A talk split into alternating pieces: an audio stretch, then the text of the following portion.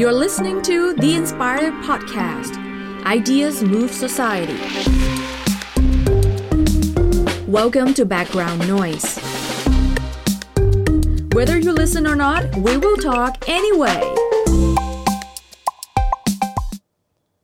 สวัสดีครับ คุณผู้ฟังที่กำลังเก็บเวลแลกนาล็อกอยู่นะครับ โอ้โหโบราณมากครับ เอ้ยเดี๋ยวนี้ ไม่ เขา เอา ก็กลับมาฮิตอยู่ มันเพิ่งกลับมาเปิด เออเขาเพิ่งกลับมาเปิด ช่วงนี้เราอัดเนี่ยกลับมาเปิดพอดี จริงเหรอ ใช่ ใช่แล้ว เราจะขออาพักรายการสัก 2 เดือน เก็บเร็วแป๊บ ไปเล่นแลกนาล็อก โอเคเหมือนเดิมครับวันนี้ได้ยินเสียงกันไปแล้วโผล่มาอีกแล้วสองคนคนดีคนเดิม เมื่อไหร่จะเชิญคนใหม่มาครับ เออ นั่นสิครับเมื่อไหร่จะหาคนอื่นมาบ้าง วันนี้ก็เหมือนเดิมครับอยู่กับพี่พีแล้วก็น้องนุ๊กครับผม ครับ แปะแปะแปะแปะแปะแปะแปะแปะแปะ ตบมือตบมือ โอเค วันนี้เรามาอยู่ในหัวข้อของเท็ด หมีเหรอคะ เท็ดดี้แบร์นะครับ ไม่ใช่ หลายคนเนี่ย ไม่ อ่ะ เทสนี่คือหนังเรื่องเทสใช่ป่ะ ไอหมีหมีหมีหมีนรก ไม่ใช่ มีเท็ดอะไรอีกครับมาให้หมดมาให้หมดมาให้หมด ถ้าเกิดเป็นเรื่องหนังนั้นคือต้องแบบขึ้นขึ้นตอนด้วยว่า 18 บวก เรื่องเท็ดเนี่ยก็คือหลายหลายๆคนก็อาจจะเคยเห็นพวกเท็ดทอล์กเท็ดเอ็กอะไรพวกนี้ที่ อือฮึ ตาม อ่า YouTube ใช่ ที่คนแชร์ว่าอยากไปฟังเรื่องแบบวิธีการนู่นนี่นั่นให้ลองไปฟังเท็ดดูอะไรอย่างนี้ อืม ซึ่งเท็ดเนี่ยมันก็มีประวัติความเป็นมา ซึ่งค่อนข้างจะแบบยาวนานระดับหนึ่ง โอ้ ซึ่งก็จะเป็นหัวข้อของเราในวันนี้ ถ้าใครยังไม่รู้จักเท็ดนะครับ ก็พูดคร่าวๆให้ฟังก่อนแล้วกันว่าเท็ดเนี่ยก็เป็นเหมือนกับเป็นเป็นเวทีที่ปล่อยที่เปิดให้คนมาพูดเกี่ยวกับหัวข้อต่างๆ โดยไม่ยาวมากเท่าไหร่ประมาณ 18 นาทีซึ่งซึ่งเนื้อหาเนี่ยก็จะเป็นเนื้อหาแบบครอบคลุมหลายอย่างมาก หลาย แบบ แขนงวิชา ใช่หลายแขนงวิชามาก ก็คือเหมือนกับเป็นการจัดประชุมอะไรอย่างนี้แล้วก็มีคน จัดสัมม พู นา ใช่ ใช่ ส่วนใหญ่ก็จะเป็นการพูดที่แบบให้ความรู้อะไรพวกนี้ใน อืม สาขาต่างๆ ซึ่งคนดูเยอะมากเพราะว่าเท็ดนี่ค่อนข้างดัง แต่ว่าหลายคนเนี่ยอาจจะยังไม่รู้ว่าประวัติจริง ๆ แล้วเนี่ยเท็ดเนี่ยเกิดขึ้นมาได้ยังไง เกิดขึ้นเพราะอะไร แล้วว่ามีประวัติยาวนานขนาดไหนอ่าวันนี้เราจะมาเสาะสืบประวัติของเท็ดกันว่าเท็ดเกิดมาได้ยังไง เริ่มตั้งแต่โรงงานทำผ้าก่อน ใช่ ก่อนที่จะมาจะนั่นเป็นแหละ ตุ๊กตาหมีไม่ใช่ ก็ว่าทำไมถึงเป็นรูปหมีนะครับ ไม่เป็นรูปกระต่าย ถุยไม่ใช่ อ่ะค่ะก็ เออ สาม เนี่ สิ ย บนาทีละ พูดพูดเท็จอีกแล้วนะ เออ โอเค เข้าเรื่องก่อน เดี๋ยวจะหลุดไปมากกว่านี้ เท็จเนี่ย ถือกำเนิดครั้งแรกเนี่ยในปี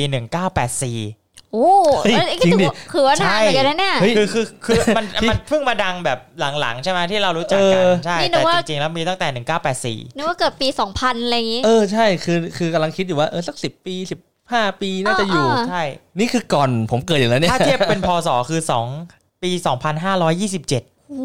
อันนี้คือสิ่งที่เท็ดครั้งแรก ครั้งแรกสุดเลยกำเนิดครั้งแรกของเท็ด ก็คือสามสิบ ใช่เพิ่งจะ 30 ปีไปเมื่อปี 2014 สาม ครบรอบ ก็ตนนี้ก็ 30 ปี สามสิบหกแล้ว ใช่แล้ว สามรอบพอดี เป็น โอ้ ไง คือมันยาวนานกว่าที่เราคิด เพราะว่าจริง ๆ มันเพิ่งมาเริ่มดังยุคอายุคหลังๆ ที่เริ่มมี ประ Facebook มาณ ที่เรา ห้าปีอ่ะ คือไง ห้า เรา ปีที่ผ่านมา เรารู้จักจาก อืม ที่คลิปที่แชร์กันใน Facebook หรือตาม YouTube อะไรพวกนี้ อืม แต่จริงๆแล้วมันมีมานานมากแล้ว โดยคนก่อตั้งเนี่ยชื่อว่าริชาร์ดซาอูเวอร์แมน ไม่มีคำว่าเทสเลย ไม่มีคำว่าเท็จ เลย เป็นสถาปนิกชาวอเมริกัน เอา เขา ส มี ถา ผู้ ป ร่วม นิก ใช่ เป็นสถาปนิกด้วยชาว อ่าฮะ อเมริกัน ซึ่งผู้ร่วมก่อตั้งเนี่ยเขาอีกคนหนึ่งชื่อว่าแฮร์รี่มาร์ก อืม อื ไม่มีเทสอีกเหมือนกัน ไม่มีเท็จอีกเหมือนกัน โดยไอเดียคอนเซปต์ของริชาร์ดเวอร์แมนเนี่ยเขาต้องการให้เท็จเนี่ยเป็นเอาตินเอาอัลติเมทดินเนอร์ปาร์ตี้ คือคือถ้าทางคือถ้าเราอาจจะมองไม่ออกว่ามันคืออะไรนะเพราะว่าส่วนใหญ่ต่างประเทศเนี่ยตอนเวลาเขาชวนไปดินเนอร์หรืออะไรเงี้ยเขาก็จะนั่งรวมๆกันแล้วเขาก็เขาเรียกว่าอะไรเขาจะดิสคัตเขาจะคุยกันเรื่อง อ่า ต่างๆ นานาอะไรเงี้ย อืมฮึ โอ้โห ซึ่งไอเดียของริชาร์ดเวอร์แมนเนี่ยเขาเหมือนกับแบบเขาอยากจะจัดให้มันเป็นอัติเม e ดินเนอร์ปาร์ตี้อ่ะ อืม เหมือนกับเชิญคนแบบเก่งๆ ในสาขาที่เขาแบบสนใจมาแล้วมาคุยกันอะไรเงี้ยแบบ อืม ชิวๆอ่ะ มาดิสคัสกัน ใช่คือเขาจะแบบเหมือนกับอยากให้มานั่งกินดินเนอร์กันอะไรเงี้ จ ยแล้ว ริง ก็ ๆเขาเรียกว่าอะไร คุ มาเหมือนเหมือนมาดีเบตกัน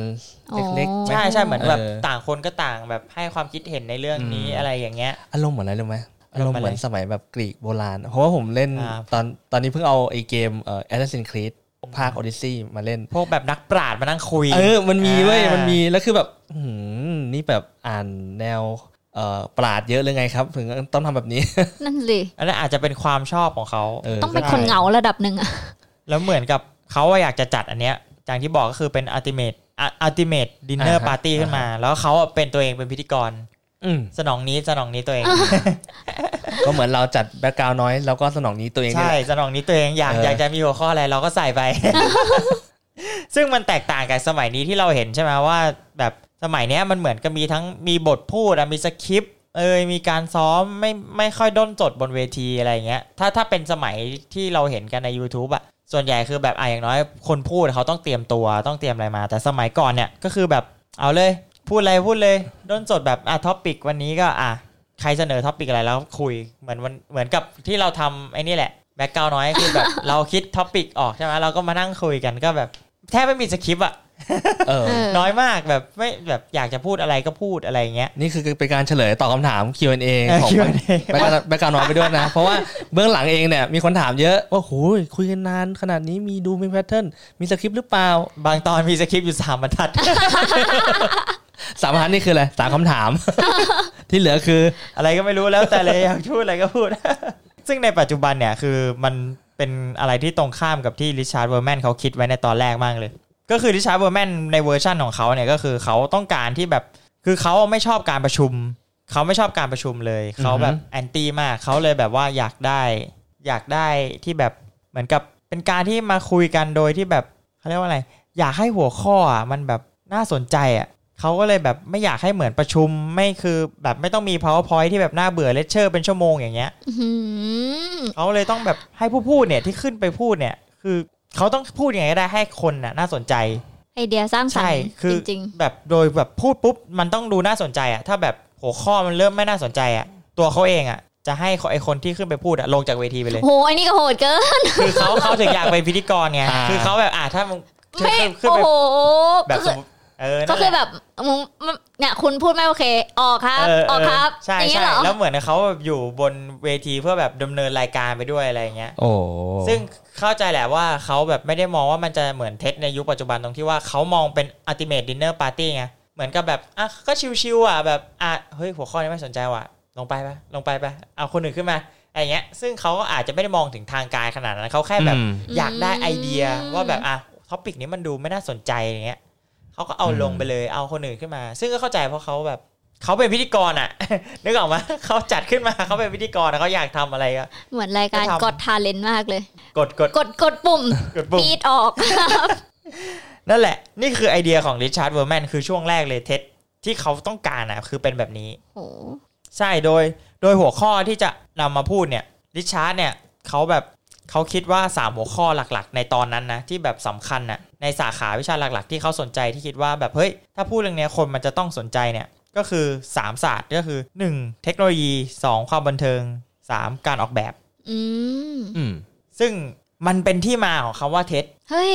อ๋อ นี่มาแล้ว เห็นป่ะ Richard เวอร์แมนไม่มีเท็จแฮร์รี่มาร์กก็ไม่มีเท็จแต่มันมาจากอันนี้เอง ใช่แต่แต่พูดเท็จอะไรวะเนี่ย ไม่ใช่ไม่ใช่ โอเค แผ่นเสียงตกล่องเลยแบบอุ๊ยอะไรวะเนี่ย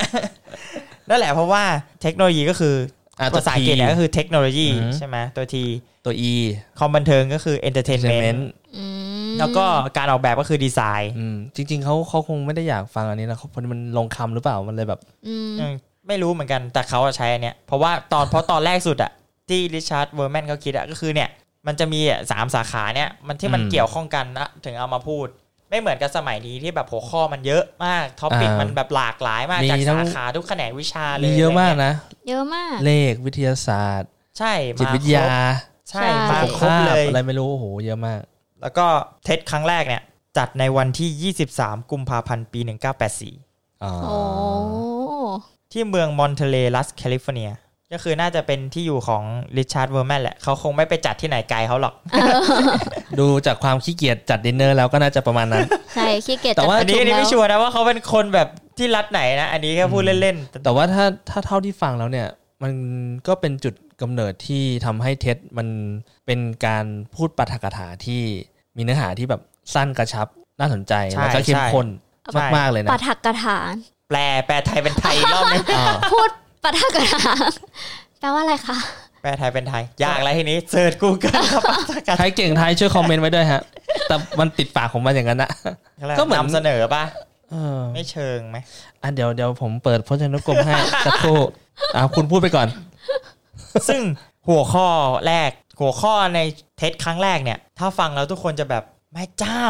เทสนี่แบบขนาดนี้เลยเหรอ ทำไมคะ เขาพูดถึงเรื่องอะไร หัวข้อเนี่ยในการจัดเทสครั้งแรกเนี่ย หัวข้อแรกเนี่ยคือเขาอาจจะไม่ได้เรียงพูดนะ แต่ว่าเนี่ยหัวข้อเนี่ยมีทั้งหมดประมาณ3-4ถึงหัวข้อ ก็คือหัวข้อแรกตัวเดโมของ compact disc อื ไม่รู้จะอู้หูจังหวะไหนเลย คอมแพกดีคืออะไรกัน นี่ คือนี่นี่ ซี นี่ ดีที่เราใช้ในปัจจุบัน อ๋อ น่ะก็คือ compact disc ยุคยุคก่อนอ่ะที่เราใช้ก่อนที่จะเปลี่ยนมาเป็น USB อ่ะ อ่าอ่า แต่ก่อนมันก็จะเป็นใช้ floppy disk ถูกไหม อืม ใช่ สมัยนั้น ซึ่งตอนนั้นอ่ะ คาดว่าซีดี ฟอปปี้ดิสอธิบายนิดนึงผมมั่นใจ ว่า คนฟังบางคนแม่งอะไรวะ เอาแล้ว floppy disk หนักกว่าเดิมอีกย้อนกลับไปอีก floppy disk เนี่ยก็คือเอาไว้เหมือนกับฟังก์ชันเนี่ยการใช้งานเนี่ยมันก็คือเอาไว้เซฟข้อมูลแหละ อ่าเซฟข้อมูลเป็น อ่า แผ่นพลาสติก สี่เหลี่ยม สี่เหลี่ยม เอา ป ไว้ ระ ใส่ มา ใน ณ เครื่อง ฝ่ามือได้ อ่าประมาณฝ่ามืออ ม มีความจุ 1.4 เมกะไบต์ ใส่รูปกี่รูปไม่รู้เต็มแล้วอะ แต่รูปสมัยก่อนใส่ได้เยอะอยู่นะ 30-40 รูปนะ วิสามสิบเลยเหรอ หนูใส่ได้แค่สี่รูปเองนะ จริงเหรอ ใช่ อ๋อแสดงว่ารูปมีคุณภาพ นั่นแหละคือว่าประมาณนั้น อ่ะ ซึ่ ง เดี๋ยวเดี๋ยวเดี๋ยวแป๊บนึงก่อน ปาฐกถา ปาฐกถาก่อน ท่าทาง ปาฐกถาแปลว่า ถ้อยคำหรือเรื่องราวที่บรรยายในชุมในที่ชุมนุม อืม หรือว่าชุมชน มีศัพท์ชั้นสูง โอเค นะ แปล เนี่ ไท ย ยเป็นไทยนะครับ วันนี้อย่างน้อยก็ได้สาระแล้วหนึ่ง เห็นอไหมย่าง อืม ปาฐกถา ทำไมเพิ่งรู้ ผมผิดตรงไหน ผมพูดถูกกันเนี่ย มันตรงเห็นไหมมันตรง ตรงมันตรง โอเค เออ โอเคค่ะ กลับมาหัวข้อของเราต่อครับ ก่อนที่ผมจะลืมว่าพูดถือตรงไหน อันแรกก็คือตัวเดโมของ compact disc หรือว่า CD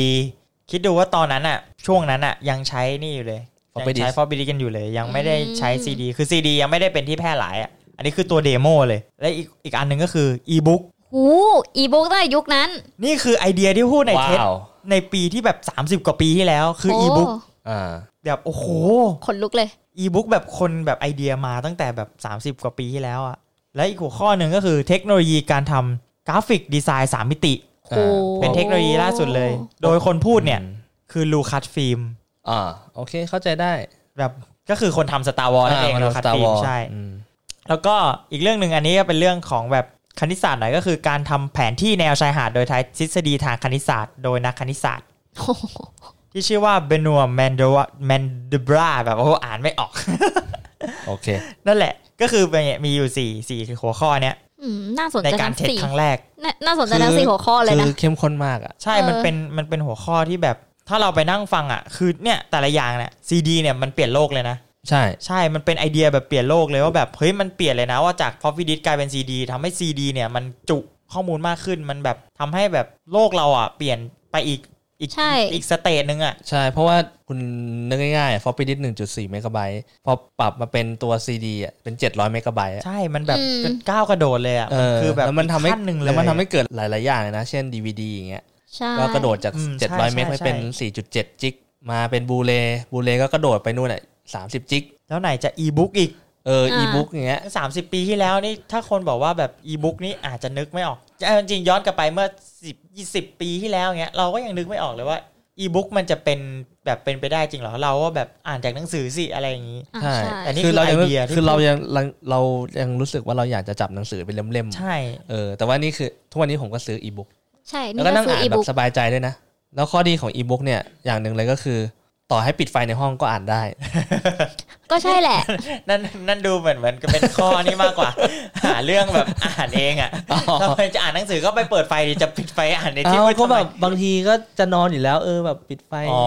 สลัวสลัวๆอะไรอย่าง สายตา นี้ เสียอีก เออเออ โอ้ไปเสียสายตาอีก เอ้ยแต่ผมไม่ใส่แว่นนะ เฮ้ เฮ้ ย ย เอ ขิ อง เฉยเลย ขิงขิง เนี่ย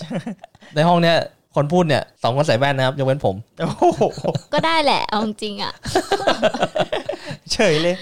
นั่นแหละ โดยการที่แบบสปีกเกอร์แต่ละคนเนี่ย ดูหัวข้อใช่ไหม อ่า มันไม่ธรรมดาแบบสุดๆไปเลยอ่ะ อืม ถึงแม้เราอาจจะแบบอ่ามองไม่ออกว่ามันอ่าในยุคนี้มันอาจจะดูธรรมดาไปแล้วแต่สมัยเมื่อ 30 ปีก่อนอ่ะสามสิบกว่าปีก่อนมันยังดูแบบ เฮ้ย มันไม่ธรรมดามากแต่ละคนเนี่ย เรามาทำบ้างไหม ทำจัดไททอล์กเนี่ย ไม่ ไม่จัดเนี่ย แบกเกา น้อย น้อยทอก เออ น้อย แบ็ก ทกอกราวน้อยทอ Talk น้อยทอก คือเขาคุยแบบมีสาระเราคุยแบบไร้สาระ เอ้ย โอ้โหสามวันไม่จบ เดี๋ นะ ยวเก็บไว้เป็นไอเดียร้อยถึงร้อยตอนก่อนอาจจะทำเฮ้ย นี่โอ้โห สัญญาไปทุกตอน สัญญาเก่ง โอ้ย นั่นแหละ ด้วยการที่สปีกเกอร์แต่ละคนเขาดูแบบเป็นแบบระดับโลกทั้งนั้นเลยเนี่ยทำให้งานเท็ตท็อกที่จัดครั้งแรกเนี่ย ขาดทุ น ขาดทุนแบบ โอเค ค่าเกสก็ เละ หลายตังค์ ทำให้เลิกจัดไป 6 ปี โอ้โห จัดครั้งแรกในตอนปี 1984 ใช่ไหมเงียบไป6ปีเงียบเลยคือไม่มีตังค์ แต่ถ้าเกิดสมัยนี้อาจจะง่ายขึ้นนะ เอาเข้า crowdfunding อ่าใช่ แต่สมัยก่อน เออ มันยังแบบอาจ ก่นมัน อาจจะแบบ ยังไม่มีอะ ใช่ ก็แบบนั่นแหละเรียบร้อยขาดทุนนะครับ เลิกจัดไป 6 ปี แบบ 6 ปีหายไปเลย แต่ก็ไม่มีอะไรจะมาหยุดเวอร์แมนกับมาร์กได้ครับ ยกเว้นเรื่องเงินนั่นเองครับ ก็นั่นแหละ เรื่องนี้แหละ แต่จริงแต่จริงเขาก็ยังแบบไอ้นี่ตลอดนะเขายังดูแบบเขาบอกว่าตลอด 6 ปีที่หยุดอะเขาเหมือนกับแบบเขาก็อยากจัดแหละเออแต่ว่า ก็เหมือน ไม่ รวบ มีเงิน รวบรวมไอเดียแหละช่วงนั้นเออ เหมือนเขาไม่มีเงิน แล้วปรากฏว่าหลังจากนั้น 6 ปี เขาก็กลับมาอีกครั้งหนึ่งในปี 1990 อืม แต่ทีเนี้ยเขาแบบน่าจะน่าจะแบบด้วยความที่เขาบ่มมา 6 ปีหรืออะไรเนี่ยเขาคิดมาน่าจะเยอะขึ้น เขาไม่ได้จัดเป็นแบบงานแบบแค่นี้แหละ เขาจัดเป็นคอนเฟลเลนซ์แบบจริงจังแล้วทีนี้ อืม อืม ก็คือจัดงานเท็ดคอนเฟลเลนซ์เลย ก็คือเป็นงานประชุมเนี่ยโดยระยะเวลาประชุมเนี่ยหนึ่งสัปดาห์ โอ้โห คือจัดยาวเลยหนึ่งสัปดาห์ ก็อารมณ์เหมือนเวลา Apple ช่วงงาน WWDC อะ Worldwide Developer Conference ของ Apple ก็จะจัด 1 สัปดาห์เหมือนกัน ที่เวลาเปิดตัวพวกแบบ iOS ใหม่ macOS ใหม่อะไรเงี้ย ก็คือเขาจัด 1 สัปดาห์ อื โอ้ ม โห ใช่ แล้วอาจจะเป็นเทรนด์หรือเปล่า ที่จัดหนึ่งสัปดาห์เนี่ย ผมไม่ไม่ทราบเหมือนกันว่าทางฝั่งอเมริกาอะไรเงี้ยเขาจัดคอนเฟลเลนซ์ทีเขาต้องจัดยาวอย่งนี้ คิดว่าจัด หรื ยาวทุกอัน เพราะว่าของ Comic Con ก็ก็หนึ่งสัปดาห์มั้ง อเปล่างั้นแสดงว่าน่าจะเป็นวัฒนธรรมของฝั่ง อืม นู้นแสดงว่า แต่แต่ผมไม่ผมไม่แน่ใจเรื่องว่า Comic Con มันนานกว่านั้นไหมแต่ว่าผมว่าเกินหนึ่ง ส่วนใหญ่ ปดห์ เขาจะจัดนาน ใช่ ใช่ไหมครับ จัดนาน โอเคก็นั่นแหละ ก็คือเป็นงานประชุมหนึ่งสัปดาห์เลย โดยจะรวบรวมเอาผู้คนเนี่ยจากหลากหลายแขนงวิชาเนี่ยไม่ใช่เฉพาะแค่ 3 อย่างละปกไอครั้งครั้งที่แล้วก็คือจะแบบแค่ 3 อย่างก็คือ เทคโนโลยีความบันเทิงแล้วก็ดีไซน์ใช่ไหม อ่าฮะ อ่ะ นั่นแหละก็คือเนี่ย แต่ตอนเนี้ยคือแบบมาแล้วเยอะเพื่อที่แบบคล้ายๆจะ brainstorm เพื่อแบบหาไอเดียใหม่ๆ มาเปลี่ยนโลก อืม คอนเซปต์แรก ๆ ของเขา โดยโดยการประชุมเนี่ย ก็จะมีช่วงแต่ละช่วง ซึ่งหนึ่งในนั้นอ่ะมีช่วงที่ชื่อว่า TED Talk อ่าอ่า ก็คือเหมือนกับประชุมเนี่ย มันก็อาจจะมีแบ่งเป็นหลายเซสชันอะไรอย่างเงี้ย อ่า แต่ว่าแบบห้องรวมเนี่ยมันก็จะมีห้องคล้าย ๆ กับที่เป็น TED Talk เป็น มา ห้องใหญ่ ใช่ ห้ ใช่ องใหญ่ ก็คือ ที่เป็น ส่วนใหญ่ topic หลั ก็ ก คือแบบจะขึ้นมาเรื่อยๆ จะมีเกตขึ้นมาเรื่อยๆ โดยที่ TED Talk เนี่ยเป็นทางเท็ดเนี่ยจะเป็นคนเชิญผู้พูดมาเองนะครับ โดยรูปแบบของรูปเนี่ยเอ้ยโดยรูปแบบของช่วงเนี่ยก็คือการที่แบบวิทยากรเนี่ยจะให้มาพูดเนี่ยให้คนที่เชิญมาพูดอะ่ะเดี๋ยวเรียบเรียงคำพูดใหม่ก่อน คือ TED Talk เนี่ยทางเท็ดอ่ะจะเป็นคนเชิญเกสก็คือวิทยากรอะมาพูด โดยจะให้วิทยากรเนี่ยพูดในเรื่องของที่ตนเองถนัด อ๋ออ ม ให้เต็มเรื่อง ก็ มา คือเป็นเป็นเหมือนผู้เชี่ยวชาญที่ ใช่ใน เกี่ยว เรื่อง ข้องกับสา นั้น ขา ๆใช่ นั้น โดยมีเวลาพูดอ่ะประมาณ 15 10 18 นาที ไม่ ทำ เกิ ไม น ต้อง นี้ สิบแปด เหมือนทางเท็ดเนี่ยเขาเหมือนกับไม่ชัวร์เท่าที่อ่านมา ไม่ชัวร์ว่าเขาวิจัยเองหรือว่าไปอ่านวิจัยคนอื่นมาเขาบอกว่าสมองของมนุษย์เนี่ยจดจ่อกับเรื่องที่คนอื่นพูดเนี่ยได้นานสุดประมาณ 18 นาที คือให้ความสนใจกับเรื่องที่คนอื่นพูดอ่ะประมาณ 18 นาที งั้นเราควรจะต้องปรับลดตอนเราแล้วแหละ ไม่ควร ไม่ควรจะพูดนั่นสิ แล้วถือว่าเปิดไป 18 นาทีแล้วไปกินพักกินน้ำก่อนแล้วค่อยกลับมาฟังเราต่อ เพราะว่าเท่าที่ดูตอนเนี้ย20นาทีแล้วนะ อันนั้นดิ งั้นปิด งั้นไปเจอกันใหม่ EP หน้าครับ ไม่ต้องพูดต่อ ไปเร็ว หลอกๆ ก่อนที่มันจะกลายเป็น ชั่วโมง หนึ่ง โดยตลอดการประชุม 1 สัปดาห์เนี่ย มี TED Talk ประมาณ 50 หัวข้อบวก โห โอ้เยอะมาก เยอะมาก ใช่ ก็คือ เยอะ เขา มาก น่าจะจัดช่วงแบบ เพราะว่ามันเป็นช่วงสั้นเนี่ยอาจจะมีแบบ อ่ะ มา ก็ ใส่ ก็ มา ตก ใส่มาใส่ อ่ะเดี๋ยวถ้าหารโง่ๆเลยก็วันวันวันละเจ็ดหัวข้ออ ม ก็เยอะนะก็ เยอะ ถ้าสมมติว่าหัวข้อหนึ่งชั่วโมงหนึ่งก็เจ็ดชั่วโมงแล้วอะ เฮ้ยนี่มันหัวข้อละสิบสิบแปด 18 นา นาที ที อ๋อโอเคโอเค ใช่ ตรง ซึ่งเสน่ห์ของการประชุมครั้งเนี้ยมันคือแบบความหลากหลายและความเชื่อมโยงในแต่ละสาขาวิชาเนี่ย อืม มันเลยทำให้ TED Conference เนี่ยกลาย มันมีความได้รับความนิยมมาก อืม อืม มากขึ้นแบบเรื่อยๆ เพราะว่าเขาก็จัดแบบเป็นเท่าที่อ่านเนี่ยเหมือนเขาจะจัดปีละ 3 ครั้ง เป็นแบบแต่ละ โอ้ ฤ โห ดูแบบเป็นซัมเมอร์เป็นสปริงเป็นอย่างเงี้ยแต่คือผมไม่แน่ใจเหมือนกันว่าจริง ๆ แล้วเขาอาจจะมีงานใหญ่แบบ ปีหนึ่งงานใหญ่อันเนี้ยแต่ว่าอันนั้นอาจจะเป็นประชุมย่อยหรือเปล่าไม่ชัวร์เหมือนกัน ก็คือเหมือนกับสุดท้ายเนี่ยเท็ดคอนเฟลเลนต์อ่ะมันก็เลยเหมือนกับเป็นคล้ายๆ กับงานประจำปีอ่ะ อืมคล้ายๆงานอื่นๆคอมิคอน ใช่ใช่กลายเป็นแบบที่มอนเทเลแคลิฟอร์เนียเนี่ยเหมือนกับแบบอ่ะทุกปีรู้ว่าต้องมาจัดเท็ดคอนเฟลเลนต์อ่ะเหมือนกับแบบแปะเป็นประจำเมืองแล้วว่าแบบเนี่ย ปีหน้านะ หรือปีช่วงไหนของปีเนี้ยก็จะมาจัดอันเนี้ย ซึ่งผมก็ไม่ชัวร์วันนะว่าเขาจะจัดช่วงไหนอะไรยังไง อืม แต่อันนี้คือประวัตินั่นแหละทำให้เมืองมอนเทเลเนี่ยกลายเป็นขึ้นชื่อตอนนั้นเลยว่าแบบเนี่ยเป็นสถานที่จัดเท็ดคอนเฟลเลนเป็นไงโหประวัติไม่ธรรมดา ไม่ธรรมดาไม่ไม่ธรรมดาตั้งแต่หัวข้อแล้ว ตั้งแต่หัวข้อจนเก็บตังค์หกปี แล้วก็มาจัดอีกรอบหนึ่งเนี่ยก็ไม่ธ รรมดา บอกเลยว่าโอ้โหโคตรมุ่งมั่น แต่เหมือนเดิมเลยเท็ดเนี่ยก็แบบอ่ะคนเริ่มรู้จักอย่างที่บอกว่าแบบมันกลายเป็นงานประจำปีเลยอ่ะเพราะว่าแบบคนแบบรอตั้งหน้าตั้งตารอที่จะไปเข้ามาก เพราะว่าไปอ่านมาเขาบอกว่าเหมือนกับคนเขาบอกว่าเหมือนกับคนที่ไปงานอ่ะเขาพูดว่าแบบปกติเราเข้าสปาอะไรพวกเนี้ยเพื่อแบบทำให้ร่างกายสบายใช่ไหม อืม เขาบอกว่าการไปเท็ดคอนเฟลเลนเนี่ยเหมือนไปเข้าไปสปาสมอง อืม โอ้คอนเซปต์ดี โอ้ขนาดนั้นเลยเหรอไปนั่งอ่าน อืม แล้วแบบเหมือนไปสปาสมองเลยเหรอ ยังไงวะเนี่ยสปาสมอง ก็คง เอ้ย ทำ แต่ ให้ แต่ความรู้สึกนะ เท่าที่ฟังเนี่ยเหมือนงานที่เราเคยไปกันเมื่อต้นปี อ่าใช่ Creative Talk Conference อืมอืมอืม งานเป็นแนวเนี้ยแบบเหมือนสปาสมองมากเลยสายสาขาเหมือนกัน อ๋อ ใช่ เออ แสดงว่าผมไม่มีสมองเลยไม่ได้ไปเนี่ย อ้ ไม่ตอนนั้นเรา แกยังไม่รู้จักเดี๋ยวปีหน้าไงปีหน้า อ๋อ ใช่เขาจัดทุกปีเหมือนกัน ใช่ ก็มีนัดกันทุกปี ใช้ได้ใช้ได้ เราต้องแบ่งเวลาไปสปาสมองกันบ้างนะครับ บางที ก็นั่นแหละ เหมือนเดิมเลย พอเท็ดดังใช่ไหมสุดท้ายวกกลับมาเรื่องเดิมเงิน อ้าว อ้าวไม่สรุปไม่พอเหรอ ไม่พอ นี่ข เหรอ นาดดังแล้วนะ นี่คือแบบดังจนจัดแบบหลายปีติดต่อกันได้แล้วนะ สุดท้ายริชาร์ดเนี่ยเขาเป็นด้วยความที่ไม่รู้เหมือนกันว่าเขาเป็นสถาปนิกเขาเลยไม่สนใจเรื่องเงินหรือเปล่าอะไรเงี้ย อ่า ไอเดียมาก่อนไง คือ ใช่ คื อาจจะแบบ อาร์ต เอออาร์ตอะแบบเฮ้ยอยากจัดอย่างเงี้ย แต่แบบไม่ได้ดูงบอะไรเงี้ย ม สุดท้ายความมั่นคงทางการเงินมาอีกแล้วครับ ไม่มี แต่แบบด้วยความที่เท็ดมันแบบติดตลาดด้วย อืม ตอนเท็ดมันติดตลาดแล้ว มันเลยไปเข้าตาเจ้าของกิจการด้านสื่อที่ชื่อว่าคิสแอนเดอร์สัน อือฮึ อืม เจ้าของอะไรเนี่ย คุ้นๆจังเลย คือคิสแอนเดอร์สันเนี่ยเขาอุ๊ยเขาเข้ามาแบบมาคุยกับเวอร์แมนตอนปี 2000 อืม ว่าแบบอ่ะเขาสนใจนะว่าไอ้เท็ดเนี่ยยังไง แต่ว่าตอนนั้นอะเหมือนกับเวอร์แมนอะริชาร์ดเวอร์แมนอะเขาก็แบบยังตกลงกับคิสแอนเดอร์สันไม่ได้ เป็นปีกว่าเขาจะตกลงกันได้ก็คือปี 2001 คือเขาคุยกันปีหนึ่งอะ โอ้โห ถึงจะแบบสุดท้ายเนี่ยคิดแอนเดอร์สันอ่ะก็เลยกลายเข้ามาเป็นเขาในในเว็บไซต์อะเขาบอกว่าใช้คำว่าเป็นผู้ดูแล อืม อื อืม ม แทนคิดเอ้ยคิดแอนเดอร์สันเนี่ยเข้ามาเป็นผู้ดูแลแทนไอ้นี่คนเก่าที่ชื่อว่าริชาร์ดเวอร์แมน อืม โดยคิดแอนเดอร์สันเนี่ยเข้าซื้อเท็จด้วยองค์กรที่ไม่แสวงหาผลกำไร ที่ชื่อว่า Sapping Foundation โอ้ ใช่เขาใช้เขาใช้แซปปิ้งเนี่ย ในการใช้เป็นชื่อที่เข้ามาซื้อ โดยคิดโดยไอแซปปิ้งฟาวเดชันเนี่ยคิดแอนเดอร์สันเนี่ยเป็นผู้ก่อตั้ง แต่ว่าเขาเข้ามาเนี่ยเขาก็ไม่ได้อยากจะเปลี่ยนเท็จไปแบบเป็นหน้ามือเป็นหลังมือเขายังแบบเขายังคงคอนเซปต์เดิมที่ริชาร์ดเวอร์แมนอ่ะได้ทำไว้เมื่อตั้งแต่ปี 1990 1990เนี่ย อือฮึ แล้วก็แบบเขาคิดว่าเท็จเนี่ยมันไม่ได้ควรจะกำแบบอยู่แค่ในเมืองมอนเทเลอ่ะ อืม แบบเขามีความคิดว่าจะอยากให้เท็ดเนี่ยไปแบบไกลกว่านั้นน่ะ ใช่ ซึ่งความเปลี่ยนแปลงหลักๆเนี่ยมันจะอยู่ตอนช่วงปี 2000 2001ถึง2006 ที่เท็ดมีการเปลี่ยนแปลงแบบหนักๆเนี่ย ก็คือปี 2001 เลยจัดเท็ด global เฮ้ย อือฮึ ทั่วโลกเหรอ ใช่ใช่เป็นงานที่ไปจัดที่ต่างๆ แบบทั่วมุมโลก อืม ในช่วงปี 2001ถึง2006 เนี่ย ก็มีจัดเท็ด global แล้วก็มีรางวัลเท็ดไพรส์ เฮ้ย โอเค ซึ่งเหมือนกับแบบเขาจะให้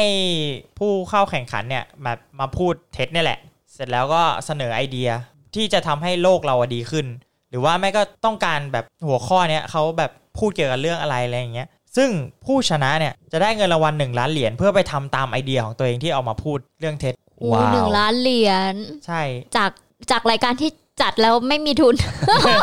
สู่การแจกหนึ่งล้านเหรียญ ใช่ซึ่งซึ่งเครื่องไปผมไปได้ไปดูว่าแบบคนที่ชนะรางวัลเนี่ยส่วนใหญ่ก็จะเป็นคนที่มาพูดหัวข้อเกี่ยวกับพวกด้านการแพทย์ โอ้ กับด้านเรื่องธรรมชาติ อืม เขาเอาเงินไปใช้แบบวิจัย อ่าวิจัยในหัวข้อที่เขานำเส ใน นอ หัว ต่อ ข้อ ไป ที่เขาสนใจต่อไปใช่ แล้วก็ช่วงนี้แหละเป็นช่วงที่ TED Talk บุกตลาดออนไลน์ เฮ้ย อืม เพราะว่าปีช่วงประมาณปี 2005 2006 เนี่ย YouTube เริ่มเริ่มเริ่มเปิดตัวถูกไหมประมาณนั้นถ้าจำไม่ผิดนะ YouTube พอการเข้ามาของ YouTube เนี่ยคิดแอนเดอร์สันเนี่ยก็เลยแบบ อ่ะ ไหน ๆ ก็ไหน ๆ แล้วเอา TED Talk เข้า YouTube เลย ก็คืออัปโหลดให้ดูฟรีได้เลย ว้า ช่วงเท็ดทอกแบบสั้นๆ 18 นาทีอะไรพวกเนี้ย ซึ่งมันก็มีแบบหลายหัวข้อมากเลยนะ ที่ดังที่ดังๆ เนี่ย รู้สึกว่าจะเป็นจำไม่ค่อยได้แล้วว่าเป็นด็อกเตอร์หรือเปล่าที่เขาพูดว่าโรงเรียนอะคิวแบบ imagination อะ อ่า อ่าหัวข้อนั้นน่ะดังมากใน TED Talk เป็นเป็นคลิปในตำนานของ TED Talk เลยมั้งเห็นเขาบอกว่ายอดวิวอะเยอะมาก บอกว่าทำไมโรงเรียนถึงฆ่าจินตนาการของเด็กอะไรเงี้ย อืม ใช่ พูดโดยใครไม่รู้จำไม่ได้แล้ว แต่ว่าเขาบอกว่าคลิปเนี้ยเป็นคลิปที่แบบยอดวิวพุ่งสูงคลิปแรก ๆ ที่ทำให้เท็ดดังอ่ะใช่นี่แหละ ที่เรารู้จักเท็ดทอกันเพราะว่าประมาณนี้ ซึ่งในช่วงปีหลังๆเนี่ยอาจจะประวัติไม่ได้เยอะ เพราะว่าเหมือนกับแบบมันเป็นช่วงที่เราเห็นการเปลี่ยนแปลงเรียบร้อยแล้ว ปี 2008 เปิดตัวเท็ดแอคทีฟทำให้คนเข้าถึงเท็ดผ่านทางช่องทางต่างๆ ง่ายขึ้น อืม อืม ก็คือแทนที่ตัวเราอ่ะ จะต้องไปที่ ไปปงานระชุมไปงานสมัคร TED Active ครับ คุณทัวร์งานแบบออนไลน์ เฮ้ย ก็คือน่าจะเป็นวิดีโอแบบอ่ะ เข้าห้องนี้ใช่ไหมเหมืออันน นี้ กับ ปีอะไรเนี่ย 2008 โอ้โหล้ำหน้ามากอ่ะ ใช่ ค่อนข้างล้ำนะคือแบบทัวร์ออนไลน์หรือว่าอะไรอย่างเงี้ย เหมาะ แบ กับบ คน จ่าย ที่ ตังค์เพื่อไปดูออนไลน์ เพิ่งจะแบบ เอาจริงๆคือหมด ลุก เหมาะ หลัง เหมาะกับคนที่เกียจออกจากบ้านอย่างเรามากเลย คือค่อนข้างตอบโจทย์ ๆ ใช่ คือแบบโหแต่ต้องปี 2008 อ่ะ อืม สิบ ปีที่แล้วอ่ะ 12 ปีที่แล้วอ่ะ มองการไก่ แล้วก็มีปีเดียวกันเนี่ยปี 2008 มี TEDx อืม กับ TED Translator อืม เฮ้ย หลายคนอาจจะงงว่า TEDx คืออะไร จริง ๆ อ่ะ TEDx เนี่ยมันค่อนข้างคาบเกี่ยวกันกับ TED Global กับ TED Talk อะไรเงี้ย แต่ TEDx เนี่ยมันจะเป็นงานที่ค่อนข้างจะโลคอลนิดนึง อืม ก็คือเหมือนกับจัดที่กรุงเทพเงี้ย TEDx Bangkok อะไรเงี้ย ก็จะแบบ อ่ะ ก็คือเหมือนกับตัวผู้จัดอะซึ่งอาจจะไม่ใช่ TED เอง แต่ว่าเหมือนกับ เขาขายเขาขายแบรนด์เขา อ่า ใช่ใช่ ให้เรามา ป็นอย่งนั้น คล้ายๆเหมือนเป็นรายการทีวีไปแล้ว เหมือน ใช่ เวลาเราซื้อพวก The Mask Singer มา อ่าใช่ใช่ มาทำหรือว่าทำ The Voice อะไรอย่างเงี้ยเออเหมือ แล้ว น เหมือราย น การ กับ ทีวี TEDx มันจะเข้าถึงง่ายกว่า เขาบอก อืม ว่าเหมือนกับเขาจะไปจัดที่โลคอลแต่ละจุดแต่ละจุดแต่ละจุดใช่ เป็นอย่างนั้นมันไม่เหมือน TED Talk ที่แบบเขาจะจัดอยู่ในงานหลักของ งาน เขา ใหญ่ของเขา ใช่ใช่ อืม แล้ว TED Translator เนี่ยก็คือเหมือนกับให้คนเข้ามาแปล แปล TED Talk อ่ะให้มีหลายภาษาคือแบบเหมือนกับรับแบบมาช่วยกันแปลอะไรอย่างเงี้ย อืม เพื่อเทสจะได้กระจายอะไรเงี้ย เพราะว่าเขาแชร์ไอเดียอะไรเงี้ย ซึ่งเป็นไอเดียที่ดีมากเลย ปี 2012 มีเทสเอก็คือเป็นวิดีโอสั้นเกี่ยวกับเนื้อหาเกี่ยวกับการศึกษา เน้นการศึกษาเป็นหลัก อืม แล้วก็มีเทสเรดิโออเวอร์เอาเทสทอล์กแหละเข้าวิทยุ เอาเอาเข้าวิทยุเหรอ ใช่ก็คือแบบเหมือนเป็นเสียงแล้วก็ปล่อยผ่านเลยเสียงเงี้ย อ๋อ ก็นั่นแหละก็น่าจะเป็นฟิลพอดแคสต์นั่นแหละ ดูเป็นฟิลพอดแคสต์ ใช่ ใช่ น่าแต่คือเนี่ยคือปี 2012 คือเท็ดทำเนี่ยค่อนข้างจะแบบ ล้ำอยู่นะ ใช่คือแนวคิดข คร อ อง บ เท็ด คลุ ค่อ ม นข้างจะมาก่อน ครอบคลุมมาก ใช่ ๆแล้วก็ปี 2014 อย่างที่บอกก็จัดงานครบรอบ 30 ปี อืม ก็ไม่มีอะไรมากก็ในงานก็เหมือนกับแบบ ก็โชว์ว่าอ่ะใน 30 ปีที่ผ่านมา ๆทำอะไรไป ทำอะไรไปบ้าง บ้างสำเร็จอะไร ใช่ ไปบ้างอ่า แล้วก็ต้องการจะไปในทิศทางไหนในอนาคต อืม ใช่ ก็ไม่ไม่ไม่ค่อยมีรายละเอียดอะไรนี่เพราะไม่ได้ไปหา เพราะว่าเราหาประวัติก่อตั้งซะมากกว่า อ่า อืม ถ้าถ้าอยากฟังก็ลองมาเดี๋ยวจะลองไปหามาให้ลองคอมเมนต์เข้ามา อืม เมื่อกี้เปิดแว็บๆในวิกิพีเดีย แบบ เอ่อเขาเพิ่งเริ่มเทสฟ u n เดชันนะ ปีที่แล้ว คือทุกวันเนี้ยคนที่เป็นโอนเนอร์มันไม่ใช่ซับซับลิงแล้วเออเป็นเทสฟ u n เดชันแทน โอ้ เออเขามีฟ u n เดชันเป็นของตัวเองแหละ ว้าว เออเพิ่งเริ่มปีที่แล้ว ยอดทีนี้แล้วครับ ยังไงล่ะ ไม่ก็บอกให้รู้เฉยๆแล้วก็เดี๋ยวอาจจะต้องรอดูว่าแบบเขาจะมีอะไรแบบ ใอ ที่มันจะ าคต เปลี่ยนไป ใช่ ทิ ห ศ ม ทิศทางที่เขากำลังจะไปนะตอนเนี้ยเออ เพราะว่าในเว็บเท็เองเนี่ยเขาก็อัปเดตประวัติเขาถึงปีเนี่ย แค่ปี 2014 อืม เขาไม่ได้พูดถึงหลังจากนั้นต่อ ใน เท่า วิ ไหร่ กิพีเดียมี เฮ้ย อ่าไม่ได้ไปหานะครับผม 2019 ชัดเลย ชัดเจน ไม่ก็คืออยากอยากวันนี้อยากมาคุยเรื่อง เออ ประวัติการก่อตั้ง แค่นี้ เฉยๆใช่ ไม่ได้อยากพูดถึงปีปัจจุบัน เพราะว่าอ่ะปีหลังๆเนี่ย เราก็ ห เห็น ลาย กัน ค อน ยู่ รู้ แล้ แล้ว วแหละแหละว่าแบบ เออ อ่ะ มัน เท็ ติ จ ดตลาดไปแล้ว เทสทอมันคืออะไร ใช่ ใช่อยากรู้ว่าตอนแรกเนี่ยก่อนที่มันจะแบบดังจนถึงทุกวันเนี้ย มันเกิดขึ้นมาได้ยังไงซะมากกว่า ล้มลุกคลุกคลานแค่ไหน ใช่ ใช่ เงินทั้งนั้นเลย เงินทั้ง จ นั้น ริง ๆ นะแบบถ้าไม่มีเงินนี่หลายๆอย่างไม่เกิดจริงๆบนโลกนี้ ใช่ ที่เป็น จริง ประโยชน์แต่มนุษยชาติเนี่ย อ่านครั้งแรกนี่แบบขำมากอ่ะแบบโหครั้งแรกนะอ่านเฮ้ยซีดีเฮ้ยอีบุ๊กเฮ้ยดูคัดฟิล์มเฮ้ย เออ เจ๊งไป 6 ปีเฮ้ย เฮ้ยจ มันเห ริ มือง นคราฟต์สวิงมากเลยแบบโหเปิดครั้งแรก เปิดขนาดนี้ เออ ๆเปิดตัวแรง เออหายไป เปิดตัวแรง 6 ปีเงินหมดแบแล้บ ว ฮะอะไรนะ แล้วแล้วก็ตายอย่างรุนแรงด้วย แบบอะไรวะเนี่ยเปิดอย่างเท่ โอ้โห แต่นี่ถือว่าเป็นเป็นข้อคิดนะว่า ถ้าเขาไม่ล้มเลิกไปเนี่ย สุดท้ายเขากลับมาได้จริง อ่า ใช่ คุณแค่ต้องหา หกปีเนี่ย ๆหกปีอ่ะ คุณแค่ต้องหารูปแบบธุรกิจอะ business model ที่มันถูกนะ เออ เองที่มันขายได้ นี่บางคนหกปีนี่เลิกทำแล้วนะขาดทุนหกปีเนี่ย เออปิดจ็อบแล้ว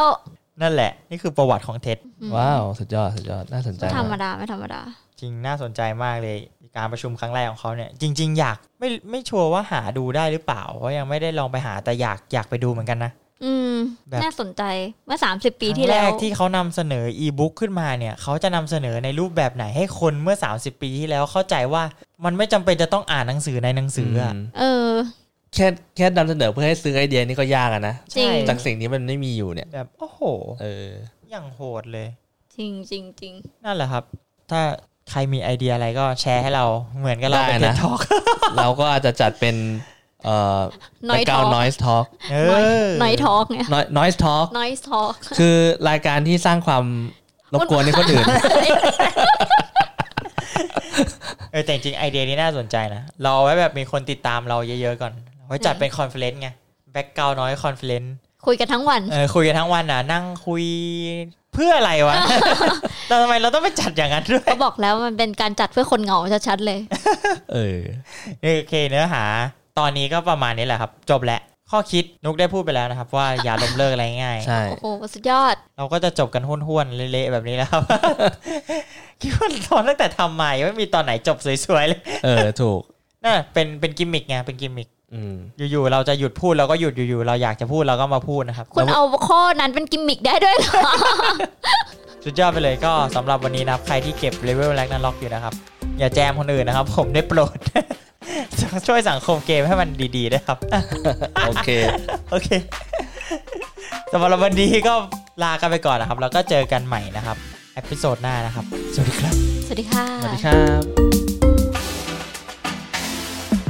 ถ้าคุณชื่นชอบแบ็กกราวน้อยเอพิโซดนี้นะครับ ก็ฝากกดไลค์เป็นกำลังใจและกดแชร์นะครับ ให้เพื่อนๆได้ฟังต่อด้วยนะครับ และคุณยังสามารถติดตามแบ็กกราวน้อยได้ใน Spotify, SoundCloud, Apple Podcast, Google Podcast, Podbean, YouTube และ Podcast Player ที่คุณใช้อยู่นะครับ